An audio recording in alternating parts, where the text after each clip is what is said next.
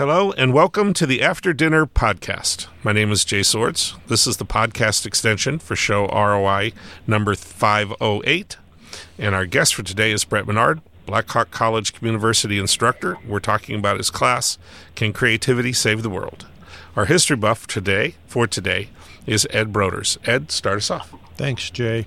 Brett, we're, we live in a c- culture where it seems that if uh, that it seems that if that technology is an end in and of itself, and that we have forgotten that it is a tool. Um, and I'll bring Jay in on this too. You taught school for 40 years. Um, how's how's this technology thing um, affecting creativity? So, Jay, do you want first bite at that apple or me? Oh, I can.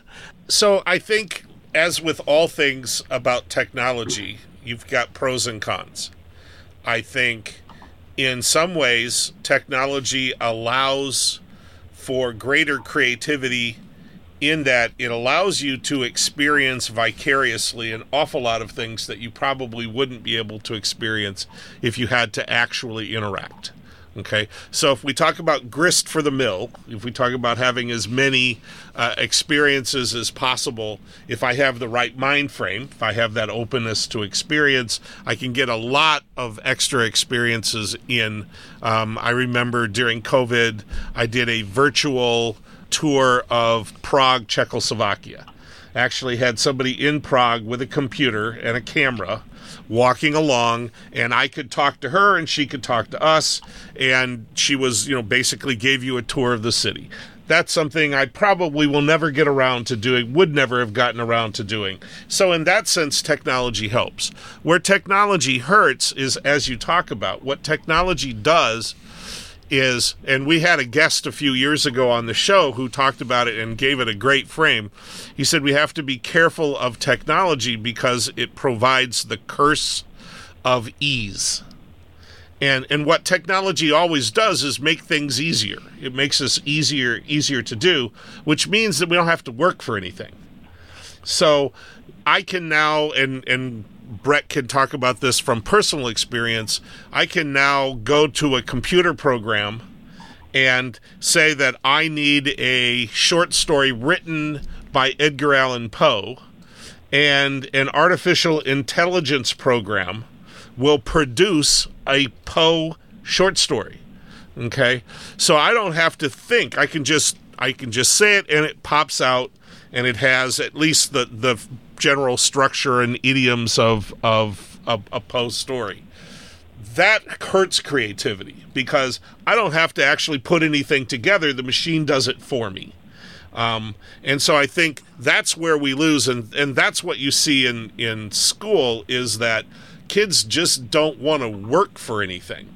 And what we know about creativity is that it requires trial and error. We know that, that creativity, when when we hear about eureka moments, what we don't hear about are the months, years, maybe decades that an idea has been kicking around and has been played with.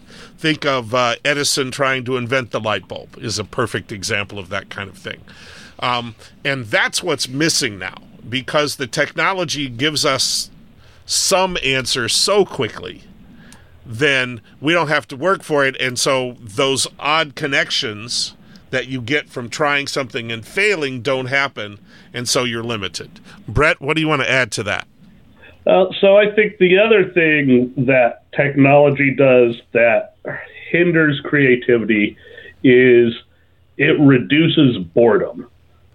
And boredom seems to be a critical component for creativity. I have to have downtime where I'm not actively doing something for those ideas to pop around. This is why most people feel most creative in the shower because you're standing there.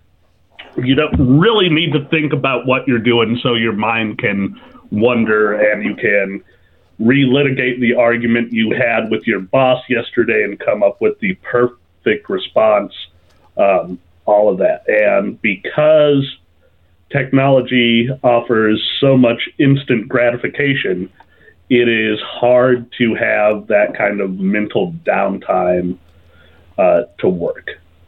The other place that technology helps is again in increasing access to information and allowing people um, to play around and connect things that they might not otherwise connect or connect with people that they might not otherwise connect with. So uh, you can have a conversation with a colleague across the country or across the world who, because of the different environment they're in, will have different thinking patterns, and that can sometimes spark new ideas. Well, then, um, can you give us a little analysis? Uh, you took away my next question when you started talking about solitude and isolation. Um, does being in a group of some sort that's expected to solve a problem um, does that enhance creativity or do you kind of need both components the exposure to other people in the group and then you also need time to be by yourself to think about this or research it um, depends on the individuals so some individuals seem to do really really well in groups because they like to popcorn off other people in the group. Other people, it seems like they thrive by you put them in a group, you introduce the problem, you do a little brainstorming, then everybody goes back to their own office or cubicle or whatever, and you reconstitute the group at some time in the future. Um, so it kind of depends on the individual solving the problem and the type of problem that needs to be solved. Does it also follow that creativity is going to be more enhanced in a smaller organization as opposed to a larger organization where there are layers and layers of administration or bureaucracy, whatever you want to say, that things you know things have to be cleared by an increasingly uh, going farther up the chain. Um, and does that imp- does that increase the likelihood of a, likelihood of a good idea being stepped on, as opposed to being explored? So it it's less to do with big versus little, and more to do with uh, strict versus loose hierarchies. So if I'm looking purely for grist for the mill, the more people I have, the more I, ideas I can generate, and the more likely I am to solve a problem. But if you put up artificial um, walls between those individuals so that they can't connect, then you will see a drop generally in creative production. And and let me kind of add a, another wrinkle to that um, as well, because one of the things that creative research seems to be really clear on there are so many things it's not but this is one of the things it is is that competition kills creativity if you have competition going on creativity tends to get tends to be short circuited up and down the line so again I, am with Brett. It's it's less big versus small necessarily, but certainly the more the more layers you have and the more what associate vice presidents you have who are jockeying for their own position and the more people are trying to work up the more of all of that sort of thing that's happening in general, that tends to kill creativity in in every way. From what Brett said, you know, we don't talk to each other, to I'm undercutting you, or there's you know I'm I'm gonna rush to to get this idea out first because that'll get me noticed, whether it's a good idea or a bad idea. That seems to be that that competitive element element seems to be where things fall apart. And um, I'm not involved in healthcare, but I've known enough people that have had kind of serious consequences after having seen multiple doctors. and the doctors never talk to each other. Right. Right. Yeah, that would be and and so, you know, it's interesting because you have you have that situation. But you also have a place like St. Jude's Hospital which all of their cancer research because that's their thing all of that cancer that their cancer research is is put out on the web as freeware and that accelerates the process because you have more and more minds who are taking well okay i never thought of doing that now what about if we do so again you know it's an interesting if we think about creativity on a create on a continuum that's a good way to kind of think because there is ultimately a level where creativity can be quashed because there's too many things going on. It's trying to serve too many masters. But it can also be improved when that's not there, when, when you just have people being able to come in free flow and exchange ideas. And so, um, is it fair to say then one of the things not getting in the way of creativity at St. Jude's is profit? Correct. Oh, sure, absolutely. Because after all, in the end, what's what's profit but another form of competition? Yeah. You know, I mean, yeah. if you stop and think about it, I you know, the, there's there's an you know the old joke about you know the the rich guy who has everything and is still cheating on his taxes. Eh, you know, and why is that? Because I need to be the richest you know and somebody else may you know i need to buy that that gold plated toilet because my next door neighbor who's also rich got it you know i mean competition you know in terms of acquisition whether it's power or objects or whatever it seems to be a universally bad idea. It just doesn't seem to help creativity. It does however help success. And that's something else we haven't talked about. And brett i, I think maybe we should do that here before we close up because we're about two minutes away.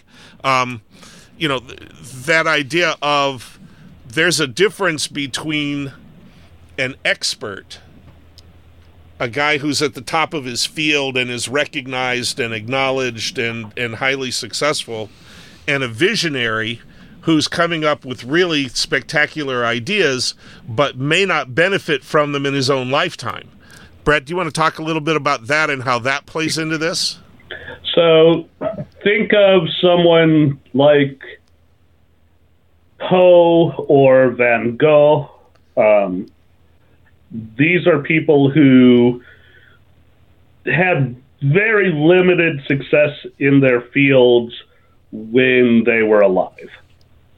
So they didn't change, the work didn't change, but the um, society did.